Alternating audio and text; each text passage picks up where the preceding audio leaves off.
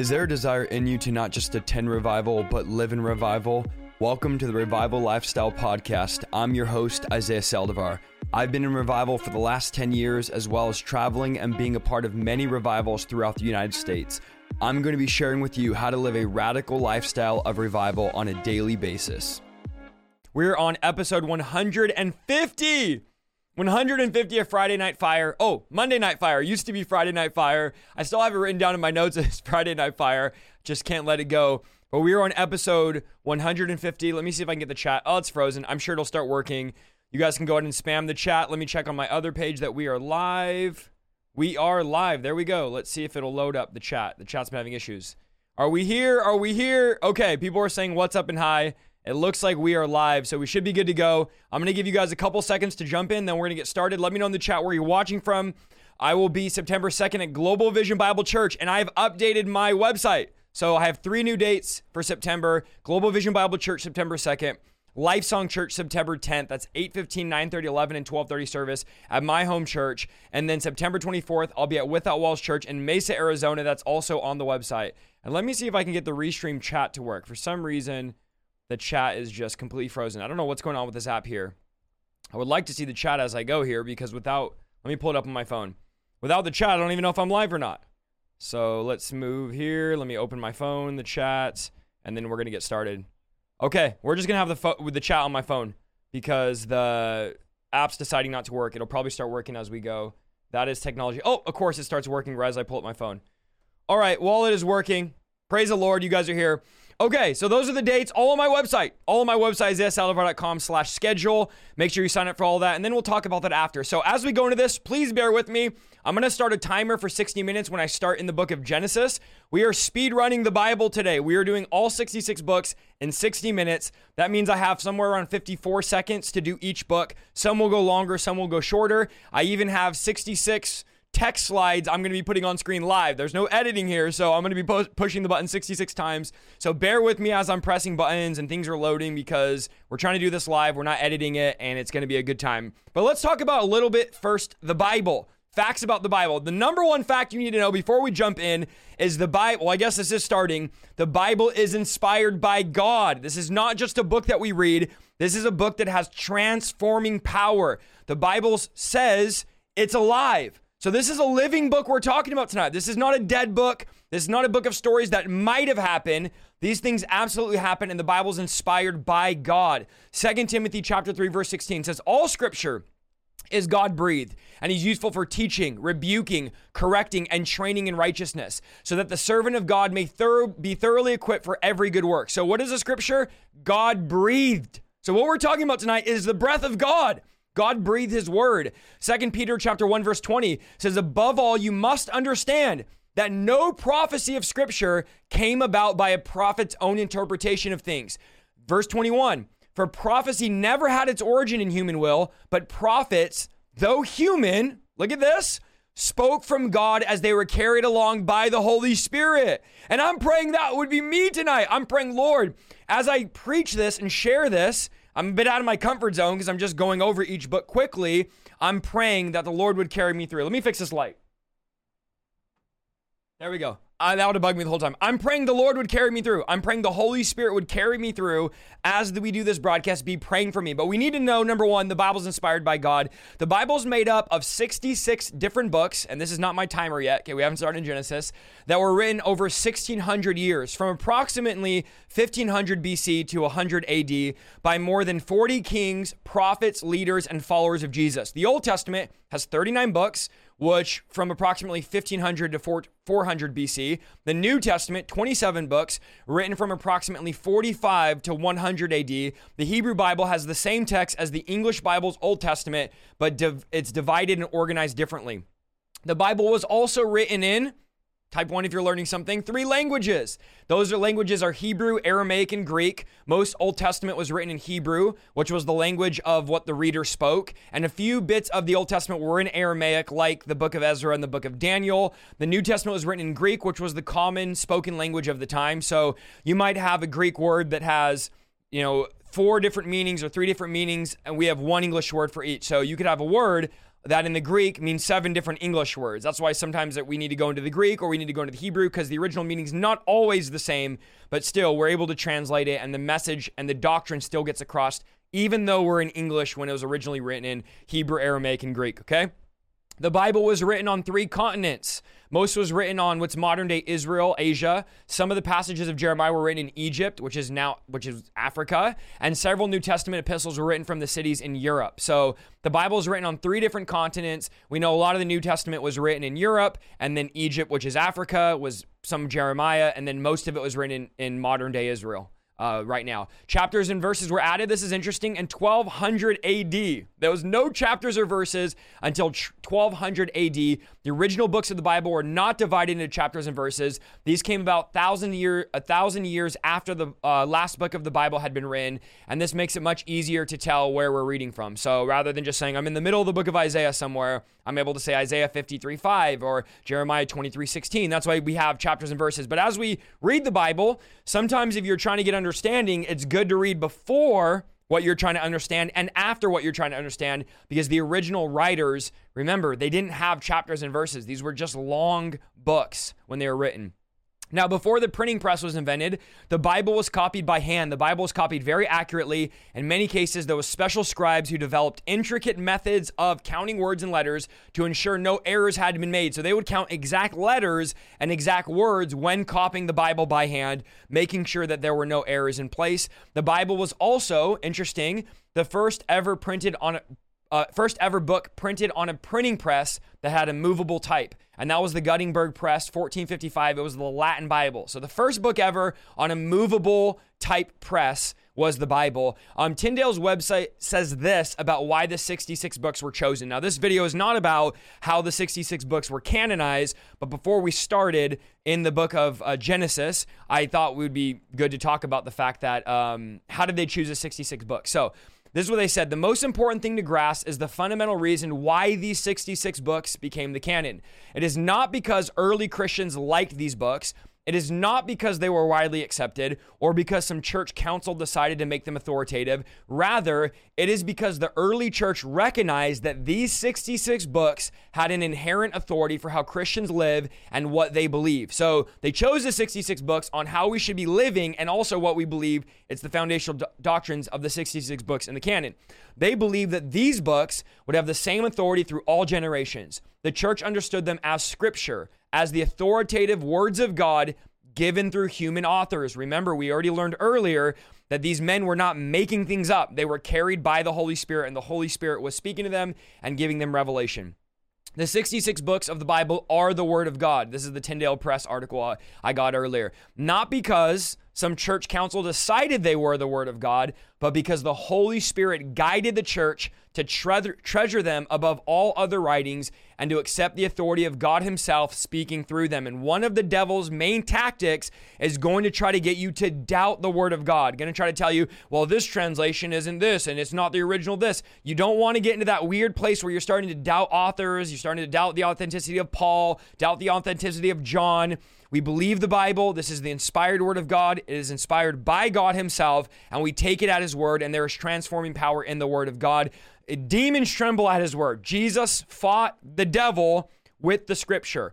So, with that being said, we're going to get the timer on screen. Should be at 66, 60 minutes. There we go. We are going to start in the book of Genesis. Now, Genesis author was traditionally Moses. When it says traditionally, that means we don't fully 100% know but that's what tradition says. So Moses is the author. Genesis means origin. The book of Genesis presents the creation of the world and humanity. And it really details God's design for morality, relationships. It's the origin of the Israelite people. Genesis 1 1. And I'll be giving you guys basically what the book's about, uh, how it applies to us, and then I'll give you a verse from the book, okay? That kind of is applicable to what the book's about. Genesis 1 1 says, In the beginning, God created the heavens and the earth. So the book of Genesis teaches us the significance of our choices. That there is consequences in our choices. We know this because Adam and Eve revealed that our choices matter in a big way when Satan deceived them into following his will, his voice, instead of God's voice. We also learn the value of obedience as we see Abraham's willingness to follow God, even when God said, Go to the land I'm going to show you, and he didn't know where he was going. We see the importance of forgiveness and reconciliation, as through Joseph forgiving his brothers who threw him in the pit. Ultimately, he ended up in the palace. And additionally, it just shows us that we have responsibility to steward the earth and creation. A couple famous stories are the creation and the fall, which is Genesis 1 through 3, Noah and the flood, which is Genesis chapter 6 through 9, the Tower of Babel, which is Genesis chapter 11, and the call of Abraham, which is Genesis chapter 12 and chapter 17. And then last main story in Genesis is Genesis 37 through 45. That's Joseph the dreamer. Okay. Book of Exodus. We're doing good. Look at us. Look at us going here. The book of Exodus, traditionally, the author is Moses. Exodus is the recount of God delivering the children of Israel from the slavery in Egypt. They were led by Moses, and the establishment God made with his people was, I will bring you out. Look at what Exodus 14 14 says. The Lord will fight for you. You only need to be still. Is that not a word for someone? I don't want to skip over that. The Lord will fight for you. You only need to be still. Exodus teaches us about liberation, perseverance, the power of faith.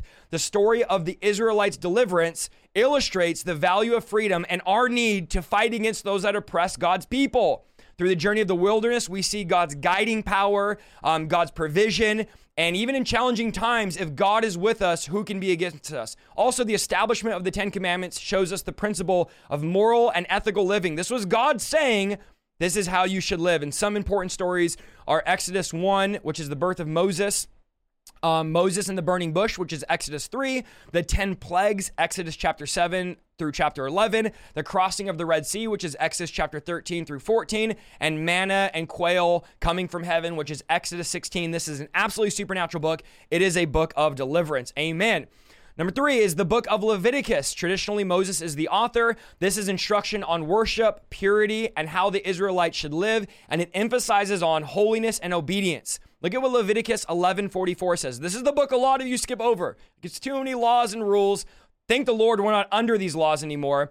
But Leviticus 11:44 still applies, and it says, "You shall be holy, for I am holy." So it focuses on holiness and rituals and teaching us to keep a close relationship with God through purity and through devotion. Again, we're not under most of these laws today, but the overarching lesson is we should be holy because God is holy. The book of Numbers, number four. The fourth book we're going over, author, traditionally Moses again. Numbers chronicles the Israelites' wilderness journey. Their trials, their disobedience, God's guidance. Look at what Numbers 624 says. The Lord bless you and keep you. The Lord make his face shine on you and be gracious to you. Numbers is all about the consequences of doubt, disobedience, and a lack of faith. This was about a prolonged journey that should have only taken a few days, ended up 40 years of wandering. And here's what I want you to take away from the book of Numbers. They start in Numbers chapter 1 and they end up at the end of Numbers in the same place they started. Don't live your life in the same place. Don't live your life wandering around, not fulfilling the destiny. Some of you say, I was age 20 and now I'm age 60 and I'm in the same place the last 40 years. That's the book of Numbers. It's stubbornness. When you don't obey God, I'm preaching tonight, you'll remain in the same place. A couple of noteworthy stories. Number 13, which is the exploring Canaan, and then Numbers 22 was uh, Balaam's talking donkey. Okay. I got to remember to do these slides here. Number five is Deuteronomy, author traditionally Moses. Deuteronomy restates the law and the covenant. It's a recap of the law and covenant. It's pre- it's a preparing of the Israelites to enter the promised land. It emphasizes loyalty to God and exclusively worshiping God only. This is the book where we begin to see we cannot worship any other God. We need to worship God and worship God only. Look at what Deuteronomy chapter 6 verse 5 says. Love the Lord your God with all your heart and with all your soul and with all your strength. Let us ask ourselves that tonight as I'm speeding through the books of the Bible. Are we loving God with everything? Every ounce of strength, all of my heart, and all of our soul. It recaps the law, emphasizes how we should be obedient.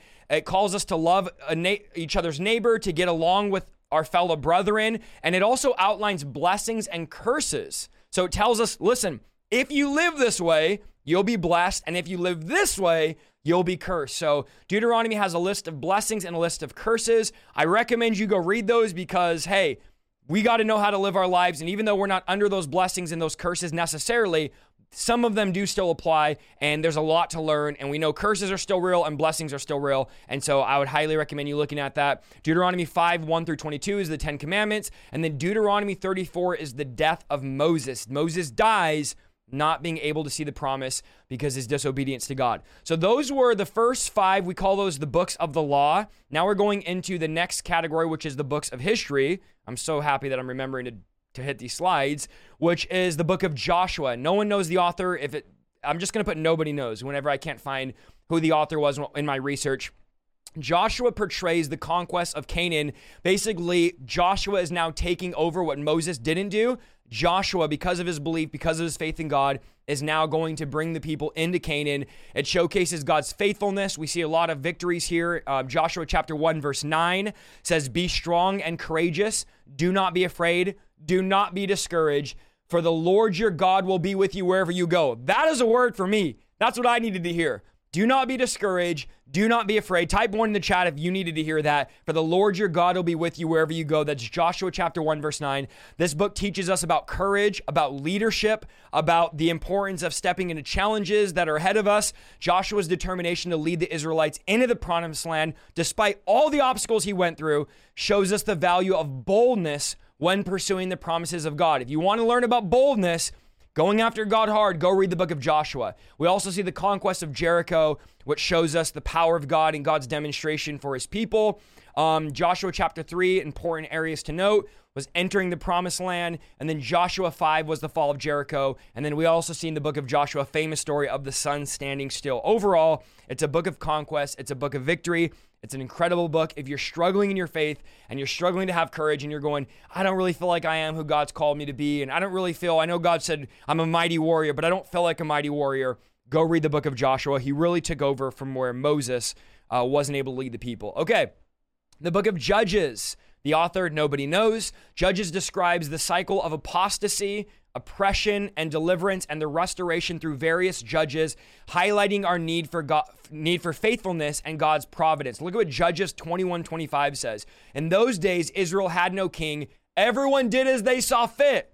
So Israel was just completely reckless. They were going into bondage, they were going into captivity like many of us. Remember in the Old Testament, listen to this God brought the people out of bondage, and in the New Testament, Jesus brought the bondage out of the people. The people were bound inside by demonic powers, and Jesus brought the demons out. But in the Old Testament, they were in bondage in Egypt, in Babylonian captivity. They were oppressed of the of the enemy territories, and God would bring them out. And Judges is basically about God raising up prophetic judges, diverse leaders, men and women who are going to be deliverers. This is a book about God raising up deliverers. Judges 4 through 5, Deborah leads God's people. Judges 6 through 7, Gideon fights the Midianites. Um, Judges 16, Samson, we see the story of Samson and Delilah. Lots of famous stories in the book of Judges, but the overarching theme of Judges is God raising up voices. And I want to be that type of voice.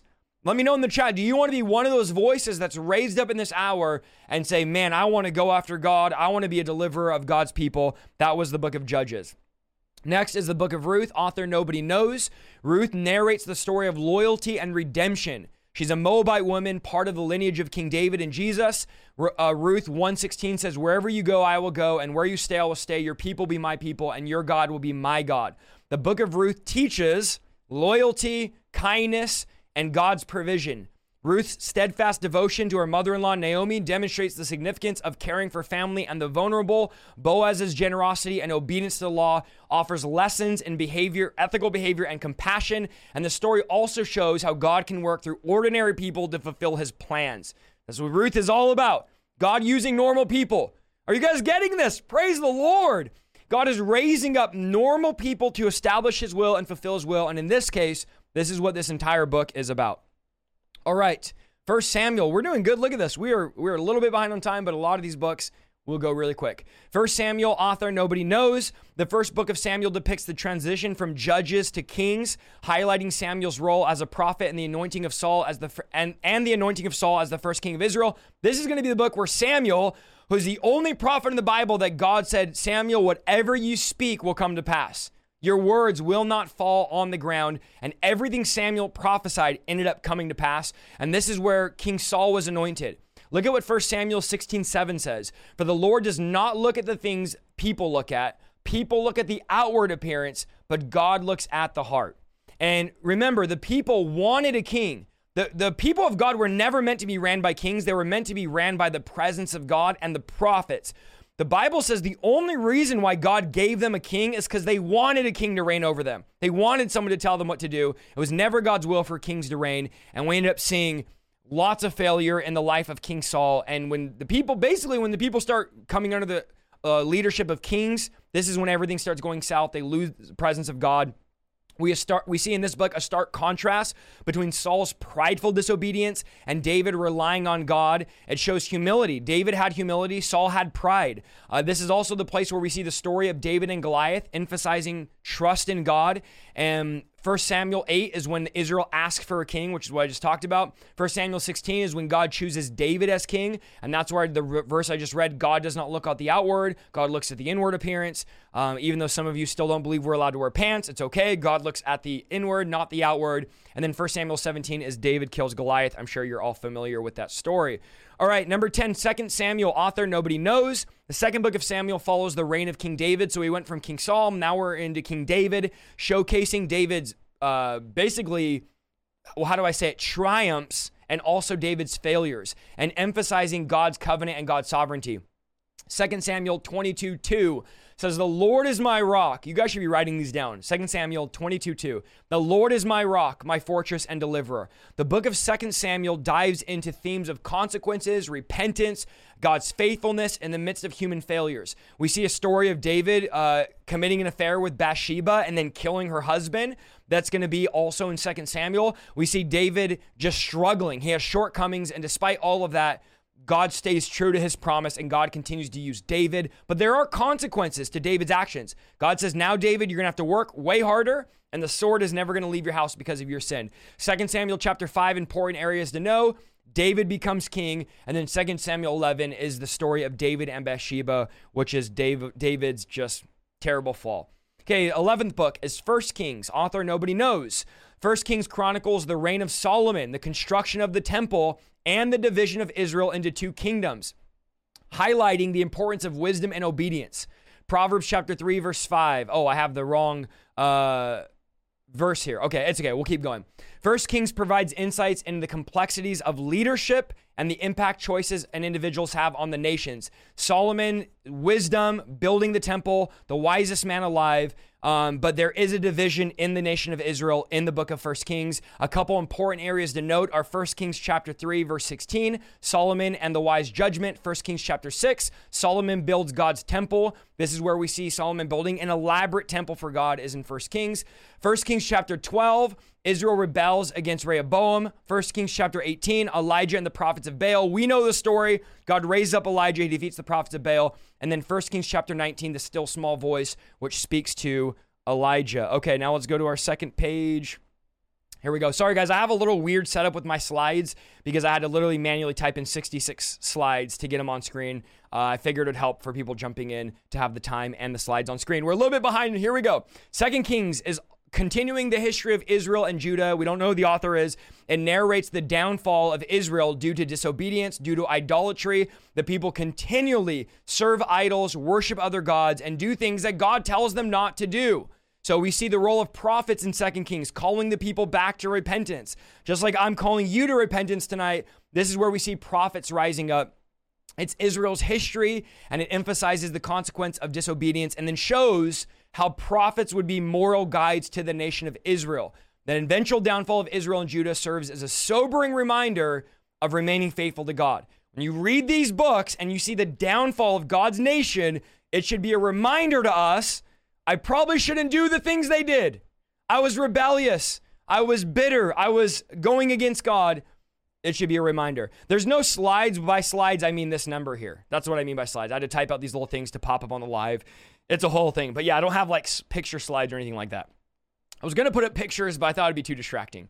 Um, and we're going too fast anyway. Second Kings chapter 2, Elijah's taken up to heaven in a chariot. And then Second Kings 24 through 25, Judah is taken into ex- Judah is taken into exile in Babylon. All right, let's move to First Chronicles. Oh, I'm out of breath. First Chronicles, author traditionally Ezra. I think I'm a little ambitious tonight trying to do this. I'm like on 13. We have 66 here. The first book of Chronicles provides gene, uh, gene, genealogical, I can't say the word, the genealogy, let me just say that way.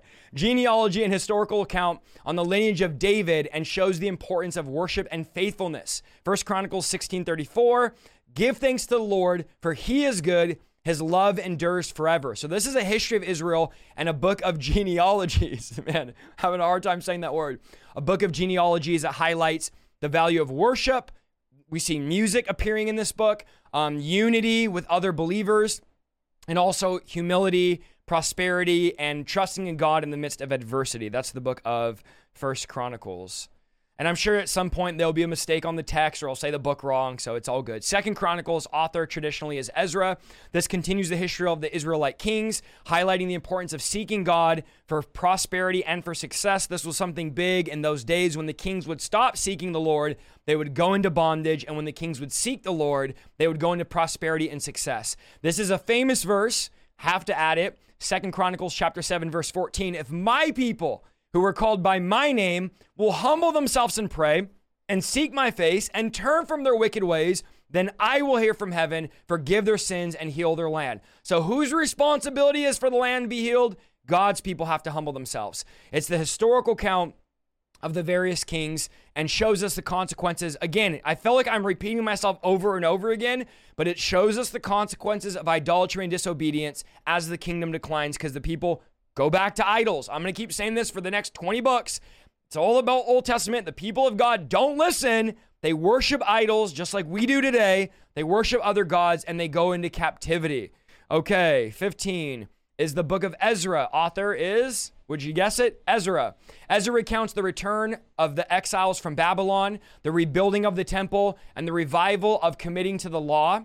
Ezra 8:31 says the hand of our God was on us and he protected us from enemies and bandits along the way. So this was them the people of God returning from Babylon, the exiles return um, exiles from Babylon.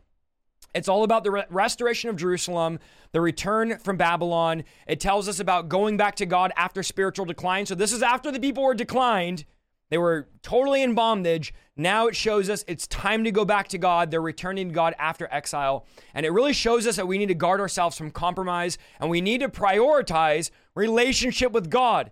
This is what happens when God is not number one. And Ezra chapter one is when the people are allowed to return from exile. When these people are in exile, guys, and I, I know I got to go quick here.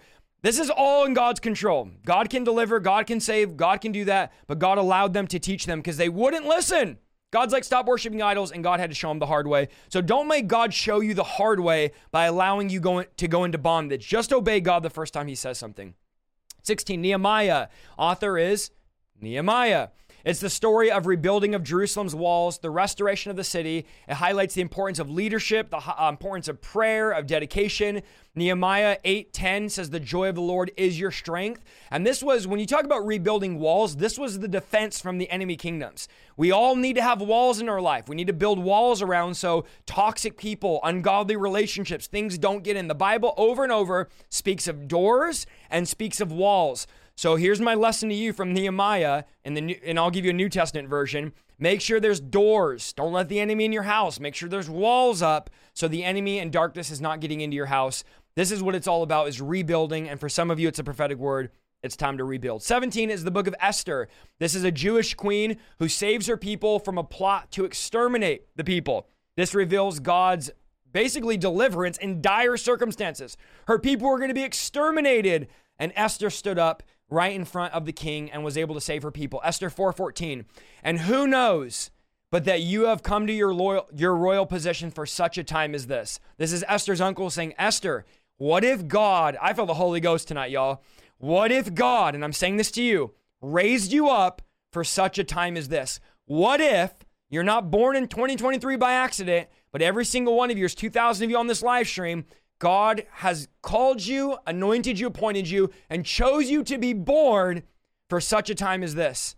This is your defining hour. That's the book of Esther. Now we're going into the books of poetry. The first book of poetry is the book of Job. This is not the book of Job. I know new believers that are looking for a job go here. Don't go here if you're looking for a job. This is the book of Job. The author nobody knows. This is the, exploring the question of suffering. Why is God allowing suffering?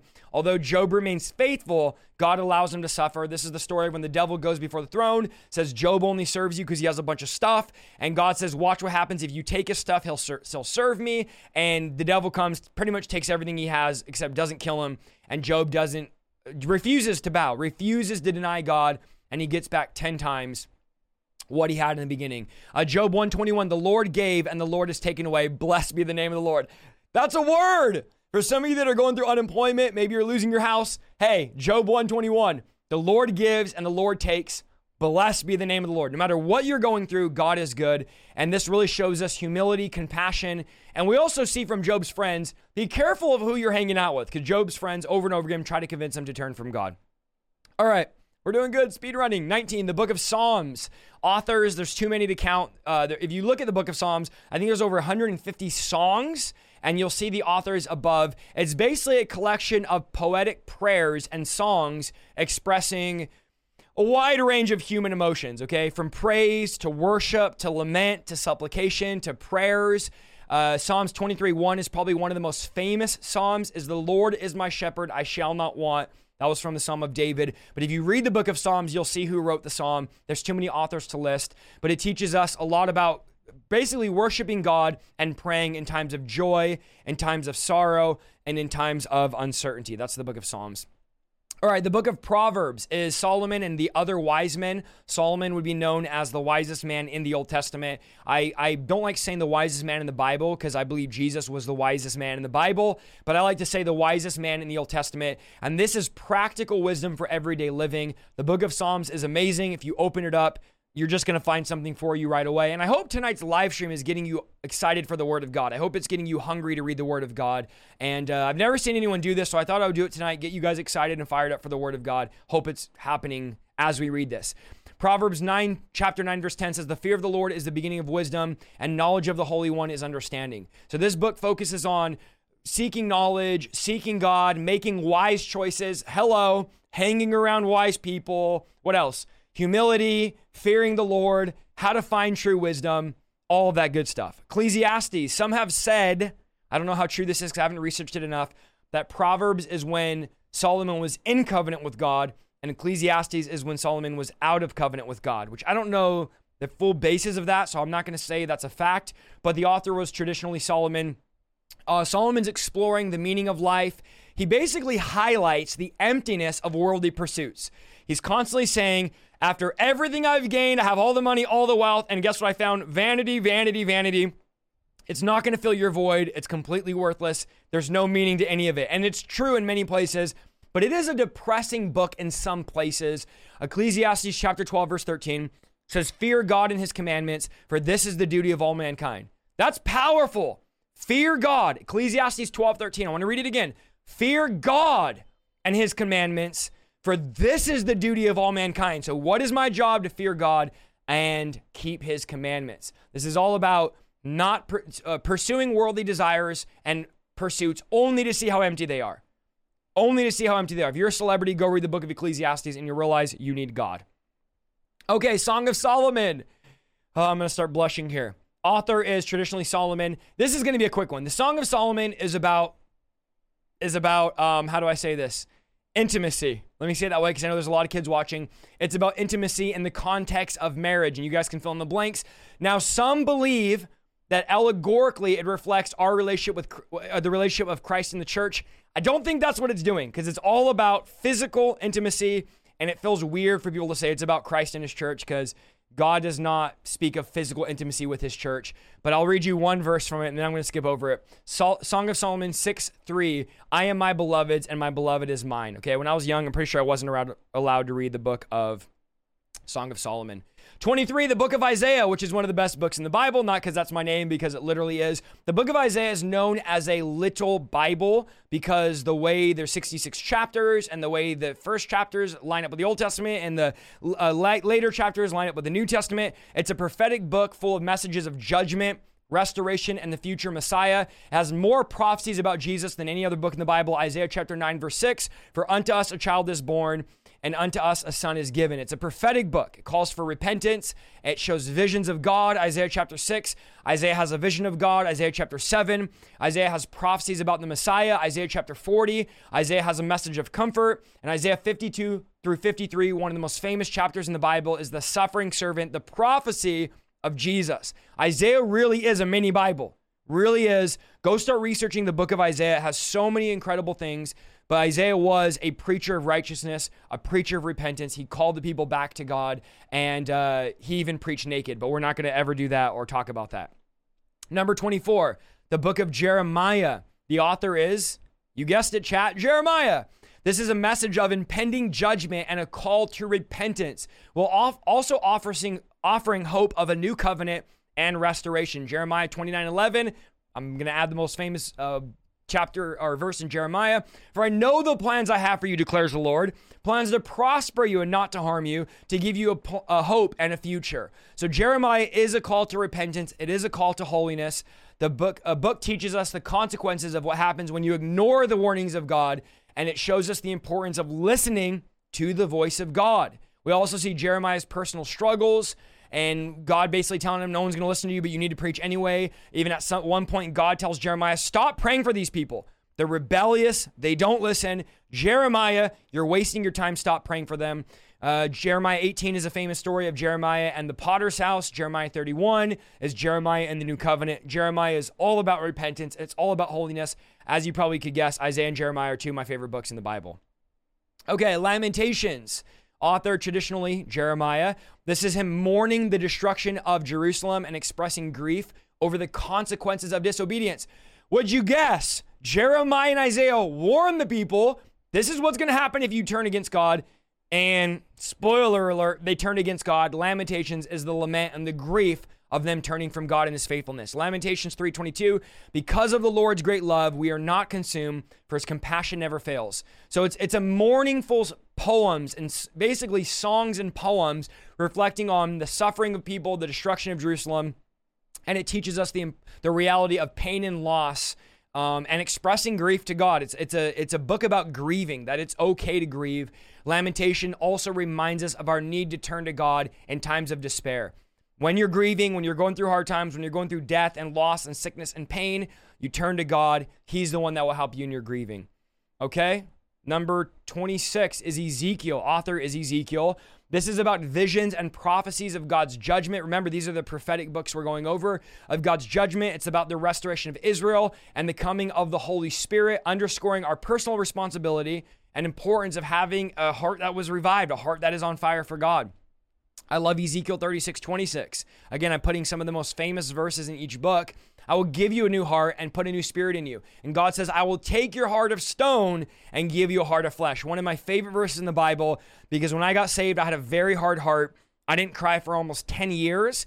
And one of the things God did was God took my heart of stone that was hardened, that was bitter, that had no emotion, and God gave me a heart of flesh. And so I love that verse. He has a lot of visions symbolic actions, and a call to repentance. And also shows us once again, rebellion against God ends up with destruction.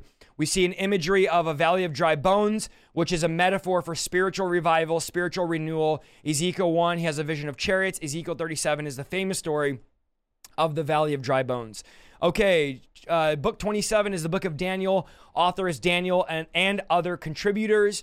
Daniel narrates the experience of Daniel and his friends in Babylonian captivity, and it shows their unwavering dedication and faith to not bow in the midst of everybody else bowing. It also shows God's intervention through visions and dreams. God gives Daniel this supernatural ability to interpret dreams and interpret visions. Daniel 11:32 says, "But the people that do know their God shall be strong and do great exploits."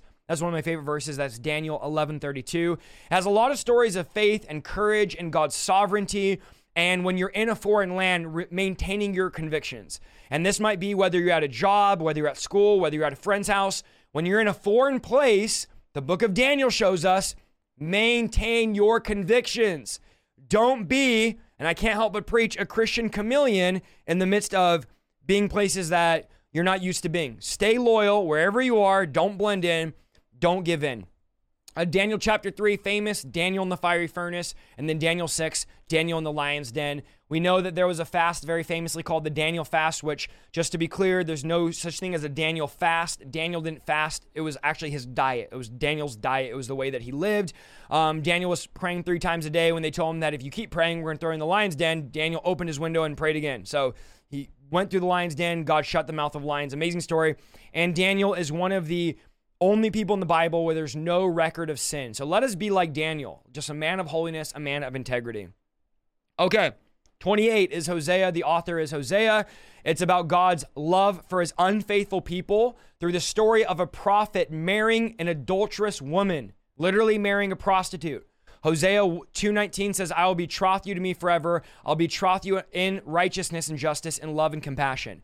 So God tells Hosea to go marry a basically a prostitute. So that's the story of God's unwavering, even though the prophet married an adulterous woman who was cheating on him, this is God's love for us. In fact, there's places in scripture where God says, uh, the prostitute can learn from my people because we were so quick to run to other lovers and to run to other gods. Um, 29 is the book of Joel. Joel calls for repentance in the midst of a massive locust plague that was going on. It has promises if you repent of restoration and the outpouring of the Spirit and the future blessing, which is Joel 2:28. I will pour out my Spirit on all people. In the book of Acts, on Pentecost, remember Peter says this is what Joel spoke about. This is what Joel spoke about. That in the last days I will pour out my Spirit. So Peter points back to the book of Joel, the outpouring of the Holy Spirit. Your sons and daughters shall prophesy, your young men shall see visions, your old men shall dream dreams, that whole thing. Joel's prophetic words focus on repentance, the day of the Lord, the coming of the Lord, and restoration. It tells us about the urgency of turning back to God. One of my favorite portions of scripture is Joel 2, the Joel's vision of the coming of the Lord. Blow the trumpet in Zion, Joel says. Sound the alarm on my holy mountain. Let all the inhabitants of the earth tremble, for the day of the Lord is upon us. Joel is, is a real book of urgency and a book of blowing the trumpet. Okay, Amos. Man, we're doing good on time. We're raising the clock. Amos, author is Amos. He speaks out against social injustice and religious hypocrisy. He proclaims God's righteousness and the need for genuine repentance. Amos is another prophet that cries out, Lord, what is going on? Are you even hearing me? And in the midst of his cry, God tells Amos, I'm doing something. I'm doing something. Uh, Amos 5:24, but let justice roll on like a river, righteousness like a never failing stream. He delivers messages of ethical living and emphasizes that God is concerned of those that are oppressed and those that are hurting that can't help themselves. It teaches us about compassion for other people, how to have integrity, and a call for justice that basically he addresses systematic inequality that was going on during those days. Um, and then Amos chapter 7 is when Amos condemns the king. That's one of the famous texts that I put down. 31 is Obadiah. Uh, some of you don't read your Bible, so you're like, Obahuda, it's Obadiah. Obadiah condemns Edom's pride and cruelty. It highlights the consequences of what happens when you mistreat other people and ultimately shows the triumph of the people of God. Uh, Obadiah 121, the deliverers will ascend Mount Zion to govern the mountains of Esau, and the kingdoms will, kingdom will be the Lord's. It's a short prophecy of judgment and of those that are mistreating Israel coming against God. It's a very short book and a very short prophecy, but it's basically basically it's this, you reap what you sow. That's what Obadiah is saying is you will reap what you sow. Okay. Jonah, traditionally the author is Jonah. This is the reluctant prophet who's journeyed to Nineveh in response to God saying, "Jonah, I want you to get up and go to Nineveh." And instead, Jonah gets up and does what most of us do, and goes the opposite direction of where God calls him to go. Eventually, you all know the story. He tells the people, throw him overboard. They throw him overboard. A fish swallows him up. Three days later, spits him out, and he preaches to the city God originally told him to, to preach to. Jonah 2 9, salvation comes from the Lord. This teaches us about obedience. Obedience. Even when it's stepping out of your comfort zone, it's all about obedience and surrendering to God's plan. Stop going the opposite way that God has called you to go. Don't be like Jonah.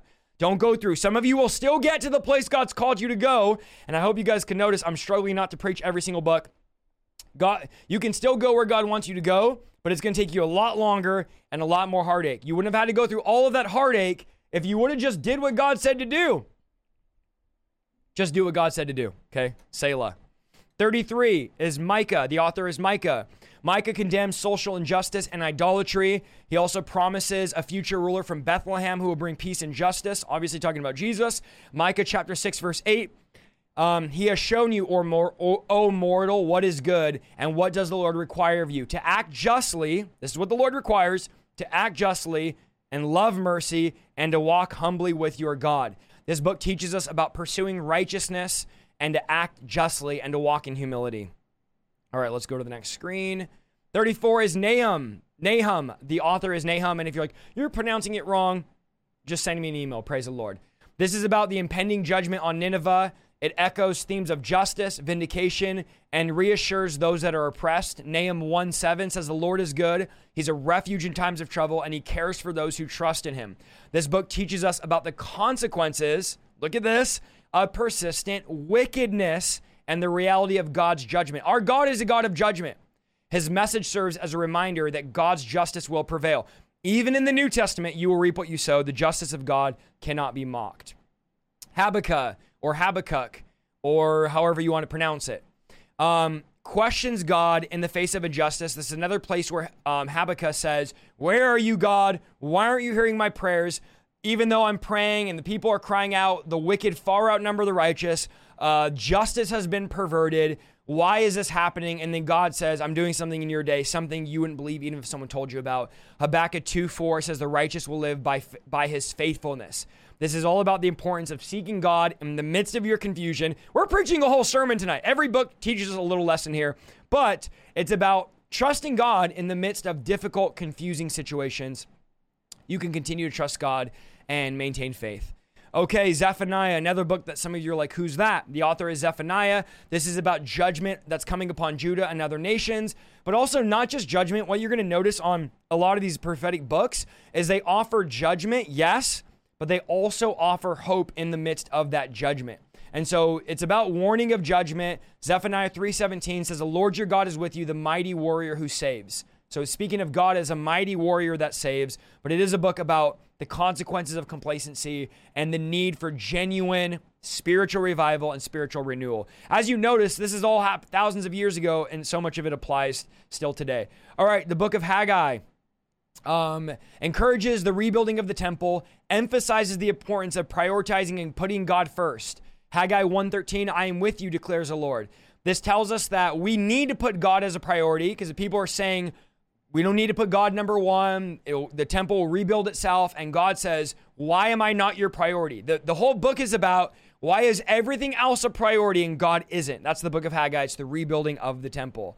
Zechariah, author is Zechariah. It combines visions of the future future restoration for Israel with practical messages about right living. It points to the coming Messiah who will bring salvation. Zechariah 9 9 says, Rejoice greatly, daughter of Zion. Shout, daughter of Jerusalem. Your king comes to you righteous and victorious. So Zechariah is prophesying, as you see these other prophetic books, about the coming of Jesus.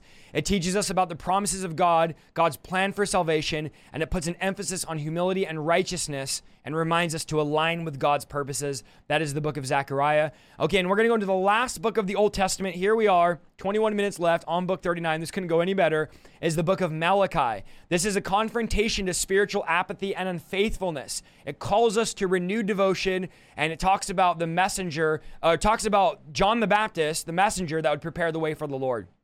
Malachi 4 2 says, But for you who revere my name, the Sun of Righteousness will rise with healing in its rays. The book teaches us about the, the dangers of compromised, half hearted, half in lukewarm worship and the importance of offering God our best, that we need to be giving God our best.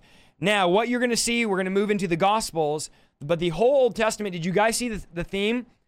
Basically, here's the theme stay out of idolatry, stay out of adultery, worship the Lord your God only. And if you don't do these things, if you don't worship God solely, you will get turned over into captivity. You will go into bondage. And the same applies today, but now a ruler or a king's not going to put you in bondage. A demon's going to put you in bondage in the New Testament.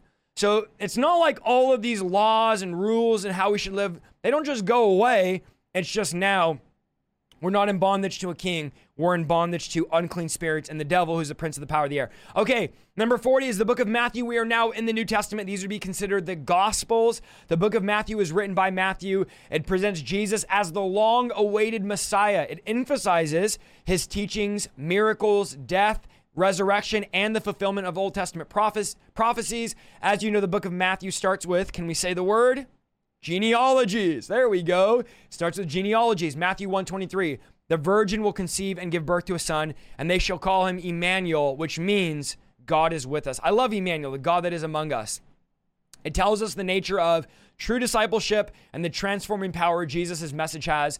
And then one of the important things to note is the Sermon on the Mount, which gives practical living. I want to give you some famous stories from the book of Matthew. We'll run through these quick. The visit of the wise men is Matthew 2. Joseph and Mary escaping Egypt is Matthew 2:13. John the Baptist announces Jesus, that's Matthew 3. Jesus calms a storm, that's Matthew 8. John the Baptist gets beheaded, that's Matthew 14. Jesus walks on water, Matthew 14. Jesus is buried, Matthew 27. The resurrection, Matthew 28, and the Great Commission is Matthew 28:16, and that is the book of Matthew. Starts with the genealogy of Jesus which leads us into the book of Mark. The book of Mark is all about Jesus' actions and the urgency of his ministry, portraying him as the servant savior who came to give his life. Look at what Mark 10:45 says. For even the son of man did not come to be served, but to serve and to give his life as a ransom for many. So the book of Mark is all about Jesus serving, his actions, his miracles and his power. It's it's about immediacy, it's about urgency. Uh, Mark 1 verse 9, Jesus gets baptized. Mark 1 16, Jesus calls the first disciples. Mark 2, Jesus heals a paralyzed man. Mark 5, Jesus heals Jairus' daughter. Mark 8 27, Peter recognizes Jesus as the Messiah. Mark 14, Jesus has a Last Supper with his friends. And then Mark 15, Jesus is crucified. Okay, we're almost perfectly on time. This is God. This is amazing. The book of Luke was written by Luke. This is a detailed account of uh, Jesus' life, his ministry, his teachings. This is a big highlight on compassion for marginalized and lost people. Luke 19:10 summarizes the entire book amazingly. If that's not a word I know, but it is amazingly the way it summarizes it. For the Son of Man came to seek and to save the lost. And this is about the inclusivity of God's love, that God loves everybody. God wants everyone to be saved, but we know everyone won't be saved but God has a heart and love for the broken, the down and out, the tax collector, the prostitute. It's all about that divine love that God has. Luke 1, the birth eh, of Jesus is promised. Luke 2, Mary gives birth to Jesus. Luke 2, 8, the shepherds and the angels come. Luke 2, 22, Jesus is taken to the temple. Luke 2:41, Jesus gets lost in the temple. Luke chapter 4, and these are just some of the famous stories from each book I just wrote down here.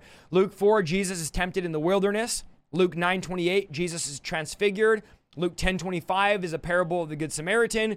Luke 10:38 is the Mary, Martha and Jesus story. Luke 15:11 is the parable of the prodigal son. Luke 16:19 is the parable of the rich man and Lazarus, which I preached on last week. You got to go watch that message. Excuse me. Luke 19, Zacchaeus and the tax collectors. Luke 22, Peter denies Jesus. And Luke 24 is the road to Emmaus, which leads us to my favorite book in the Gospels, the book of John. John's focus is on the divinity of God and the importance of faith. The entire first chapter of John is the divinity of Christ. In the beginning was the Word, and the Word was God, and the Word was with God. In the beginning, God. That's the book of John. It kind of starts the way the book of Genesis starts, but it's all about the divine nature of God. John 14, 6. Um, I am the way, the truth, and the life. No one comes to the Father except through me. One of the most famous verses in John. It tells us about the love of God, obviously. John 3:16, but a lot of people stop there. John 3:17, John 3:18 talks about if you don't serve God, you're already under con- condemnation. Uh, it also has all the I am statements that Jesus gives. John chapter 2. And there's a lot of stories in John I just didn't I just finish my verse by verse on the book of John. You guys should go check it on the channel. There's a lot of stories in John that are in no other gospel. So John 2, Jesus turns water into wine. John 4, we see him talking to the Samaritan woman. John 6, he feeds 5,000. John 8, he rescues a woman caught in adultery. John 11, Jesus raises Lazarus from the dead. John 12, Mary anoints Jesus' feet.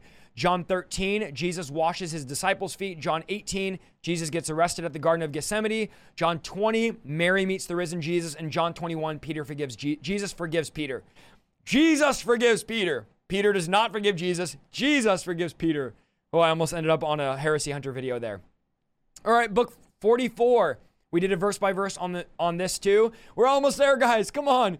Let's go. I need a little more flame emojis in the trap. Is the book of Acts. The author is Luke. This chron- basically is the chronicle of the early church's growth, the spread of the gospel, and the work of the Holy Spirit. This is the showcase. I'm trying to find the right words. The showcase of the birth of Christianity, Christianity, and our mission to go to all nations. This is Acts 1 8. You guys know I had to give you guys this verse, but you shall receive power when the Holy Spirit comes upon you, and you'll be my witnesses in Jerusalem, in Judea, Samaria, and to the ends of the earth. This teaches the importance of the power of God, community, evangelism, the Holy Spirit working. It's very diverse. It's all about the power of the Holy Spirit helping the early church, growing the early church, and fueling the early church. This is the book of Acts. There's no amen in the book of Acts. The book of Acts is still continuing, and we're still seeing God move, and we're still seeing God do acts. Acts 1, Jesus ascends into heaven. Acts 2, the Holy Spirit comes to the disciples. Acts 5, Ananias and Sapphira die. Acts 6, Stephen is stoned. Acts 9, Paul gets converted. Acts 12, Peter escapes from prison. Acts 15, there's a massive council in Jerusalem. Acts 16, Paul and Silas break out of prison with their praise. Acts 17, Paul preaches in Athens. Acts 27, Paul shipwreck. And in Acts 28, Paul preaches in Rome. And that would end up being the last place that Paul would be preaching at. Okay, we're almost there. The book of Romans, author is Paul. Romans is all about a book of doctrine, specifically the doctrine of salvation through faith in Jesus Christ. It explores concepts of sin, of grace, righteousness, and emphasizes the unity that we need to have as believers. Romans 3:23, for all have sinned and fallen short of the glory of God. So this is really showing us the universal the universe, the universal nature. How do I say this? The universal nature of sin, the grace of God, um, and walking in the Spirit. But we've all sinned. This is universal. It's not just some of us, one of us, a couple of us. We've all sinned. We all need the grace of God. That's what Romans is. It's a book of doctrine. I've done a whole verse by verse on that. A lot of these New Testament, if you go to my playlist link, you can find verse by verse teaching, 12 hours, 15 hours total of teachings on these books. First Corinthians is Paul. This was the first letter to the Corinthians addressing various issues. He emphasizes things like unity, love, spiritual gifts. This is the book about spiritual gifts, that they're important. First Corinthians 13 13. And now these three remain faith, hope, and love, but the grace of these is love.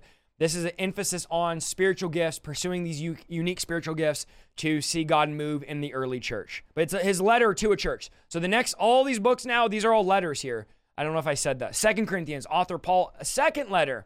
Paul addressing his with Paul addressing the church using his apostolic authority, his hardships, and telling them that you're called to live as new creation. Second Corinthians 5:17. Therefore, if anyone is in Christ, the new creation has come, the old is gone, the new is here. So if you are in Christ, you are a new creature. You're not the way you used to be. You're not the person you used to be. You are a new person. And that's what the book is all about. Galatians is author Paul. Galatians is countering the legalism doctrine and it emphasizes salvation by faith, not by the works of the law, while also discussing freedom in Christ and the fruits of the Spirit. Galatians 5 1, it is for freedom Christ set us free. Stand firm then, and do not let yourselves be yoked again by the burden of slavery. It's about coming out of the law. Amen. We're not under the law. We are under the covenant of grace. There's a greater covenant, a new glory, a new covenant. And Paul rebukes Peter for trying to go back under the law, rebukes him openly. We're not saved by the law or by the works of the law, we're saved by faith. Ephesians, one of my favorite books in the Bible. This is about unity of believers in the body of Christ, the riches of God's grace, and a call to live in love and unity. Ephesians 2 8. For it is by grace you've been saved through faith. I And this is not of yourselves, it's a gift from God. And this book teaches us the importance of living in harmony, building each other up, and putting on the armor of God. This is the spiritual warfare chapter, Ephesians 6. Our battle is not against flesh and blood, but against, for lack of a, to shorten it, spirits. We're fighting spirits, unclean spirits. Our battle against principalities, against powers, against rulers of darkness. Put on the armor of God. We're in a battle, y'all. This is not a game, not a joke. Every single day, we are in a battle. We are fighting for our souls. We're fighting for other people's souls. We're in a spiritual battle against the enemy. 50 so close but so far, is the book of Philippians. This is the emphasizing joy, contentment, and unity in Christ. Philippians 4 4. Rejoice in the Lord always. I'll say it again, rejoice. This was written while Paul was in prison. And the interesting thing is it tells us about having joy in the midst of hard times, and Paul's in prison while he's writing it. That's the book of Philippians. Colossians, we're trying to make the time here. This is a letter to the Colossian church. It affirms the supremacy of Christ. It warns against false teaching. Colossians 3 2. Set your minds on things above, not on earthly things. This is Paul's call to focus on eternity. Do not focus on the now. Hold fast to the gospel. Don't let false teaching in. 52, 1 Thessalonians.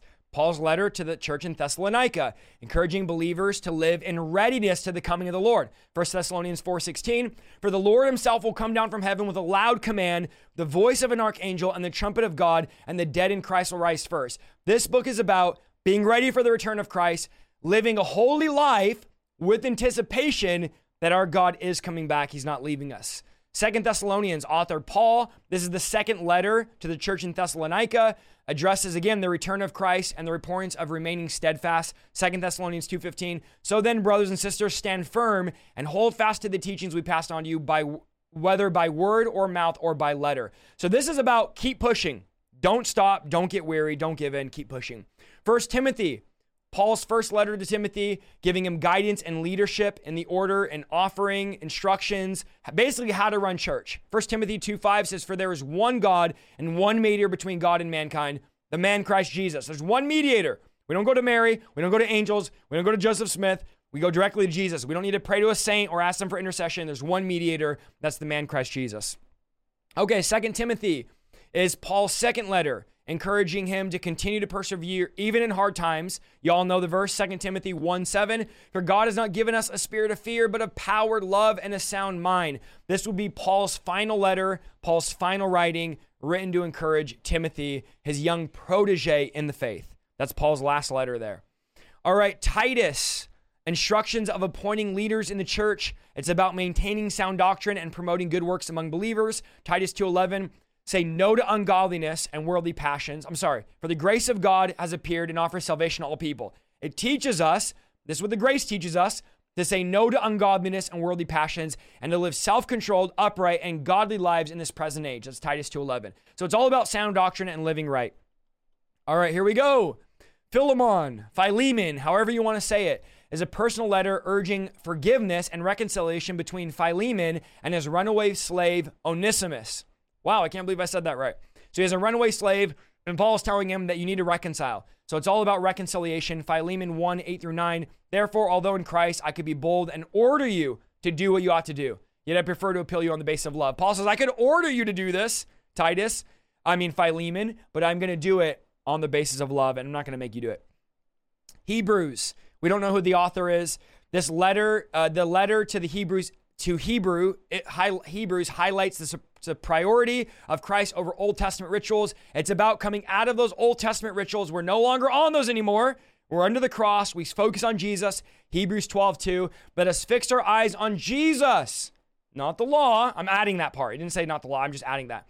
Let us fix our eyes on Jesus, the author and perfecter of our faith, who for the joy set before him endured the cross, scorning its shame, and sat down at the right hand of the throne of God. The book of Hebrews is all about Jesus and historical people and events from the Hebrew Bible. It's very powerful. You should go read all of these books.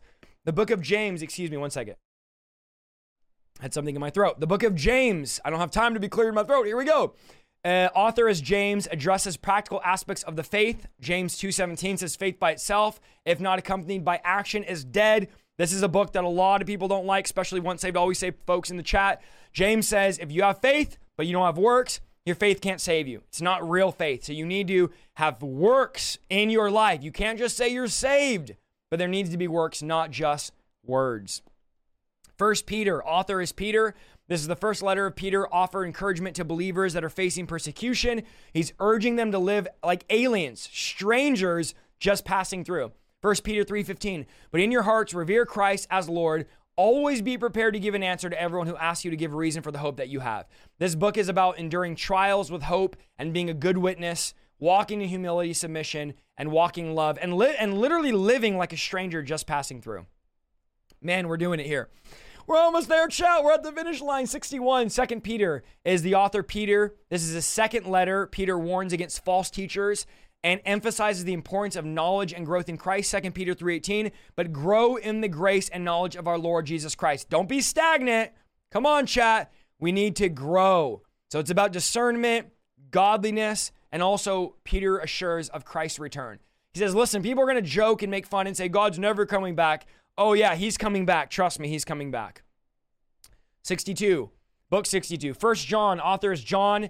This is a theme of love, light, fellowship, and it urges believers to love one another and to test the spirits. 1 John 4 7. Dear friends, let us love one another, for love comes from God.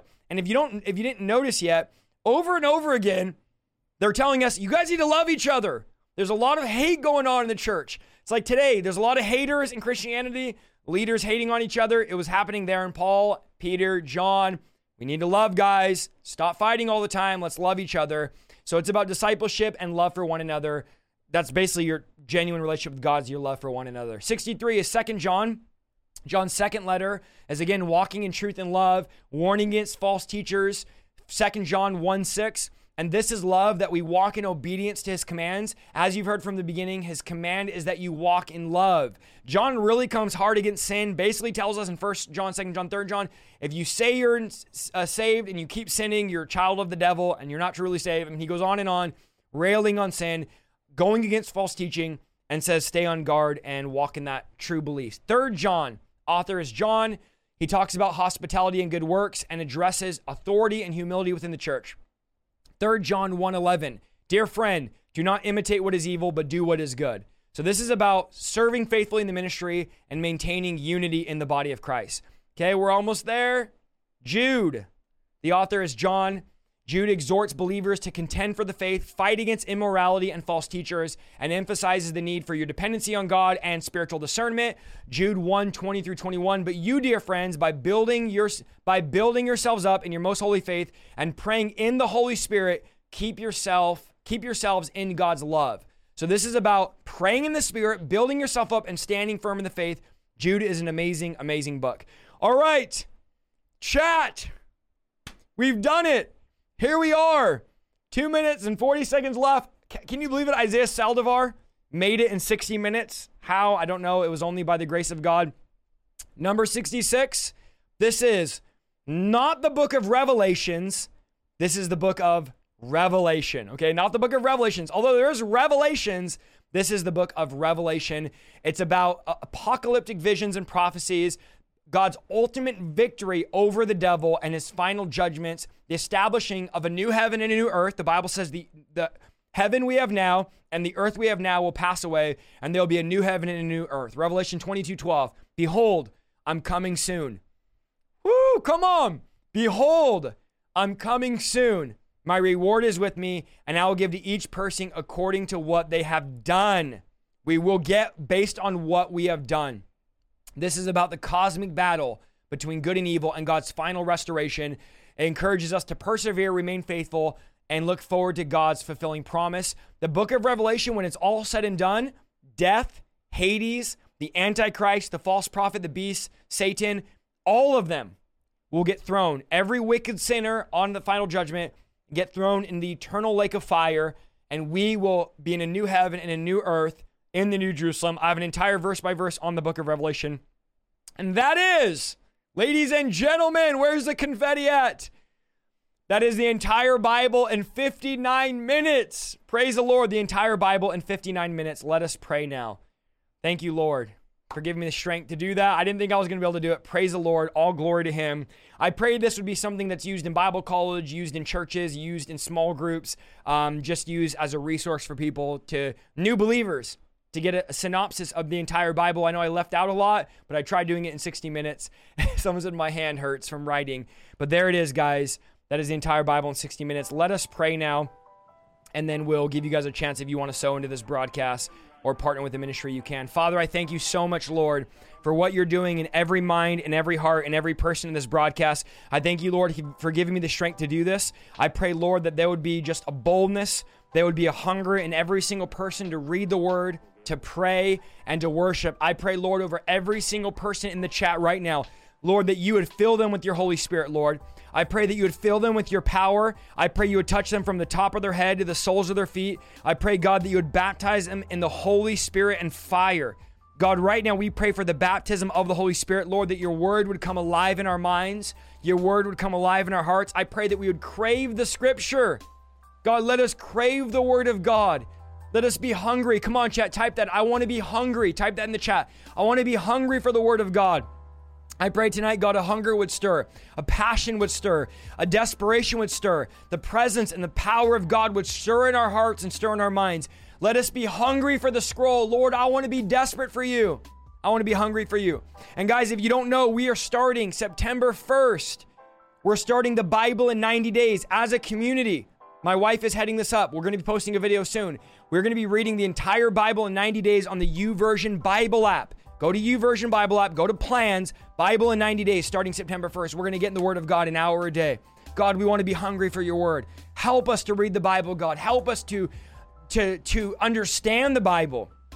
Lord, let us be led by your Spirit. Let your Spirit, let your Spirit speak to us as we read the Bible. The Word of God says the Spirit will lead us into truth.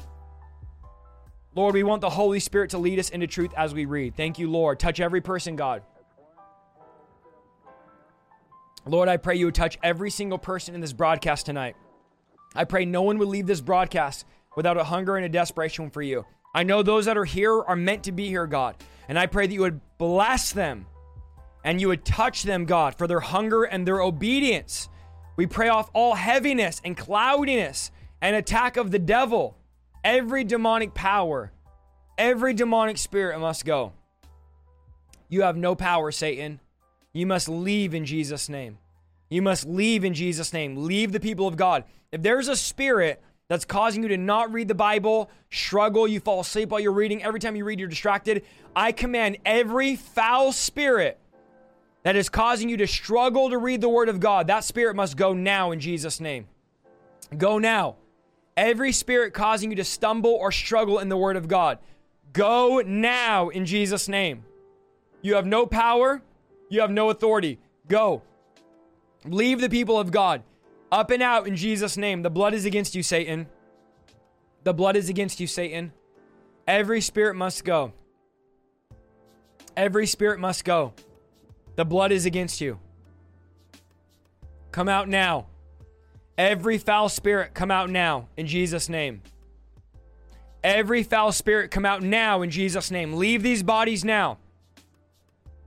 Spirit of unbelief, distraction, confusion, out of their bodies now out of their mouth into the abyss. Go in Jesus' name. Go in Jesus' name. Go, go. Everything must go. Every spirit must go in Jesus' name. The blood is against you, Satan. The blood is against you, Satan. We bind you now. We command every person to be loosed in Jesus' name. Be loosed in Jesus' name. Fill them with the Holy Spirit and power, Lord. Jesus' name. Thank you, Lord. Freedom and breakthrough. Praise the Lord. What a great night, guys. Um, Apollo will be on the broadcast tomorrow at 6 o'clock. I know we haven't scheduled the stream yet, but it will be scheduled tomorrow. Tomorrow at 6 o'clock, Apollo will be on the broadcast. I want you guys to also, I'm going to hang out for a little bit, answer some questions, and hang out with the chat. But I want you guys also to pray about giving into this broadcast. Guys, I don't want to tell you how many hours I spent preparing for today because I don't want to make you feel bad. You don't need to feel bad, but I spent a lot of hours preparing, getting ready, getting this all together, and doing this. Please pray about giving. We're supported by you guys. All of our content is free. We don't have any paid content. That means we need your guys' support. So you can scan the QR code and give monthly. You can give one time. You can give on Venmo. Uh, PayPal's there. It's linked in the comments. It's all over. If you just look at the comments, you'll find a giving link. If you can't afford to give, don't give. If you can't afford to give, don't feel bad. If you're listening on audio, you can give on isaiahsaldivar.com slash partner. Thank you so much for listening to this week's episode of the Revival Lifestyle Podcast.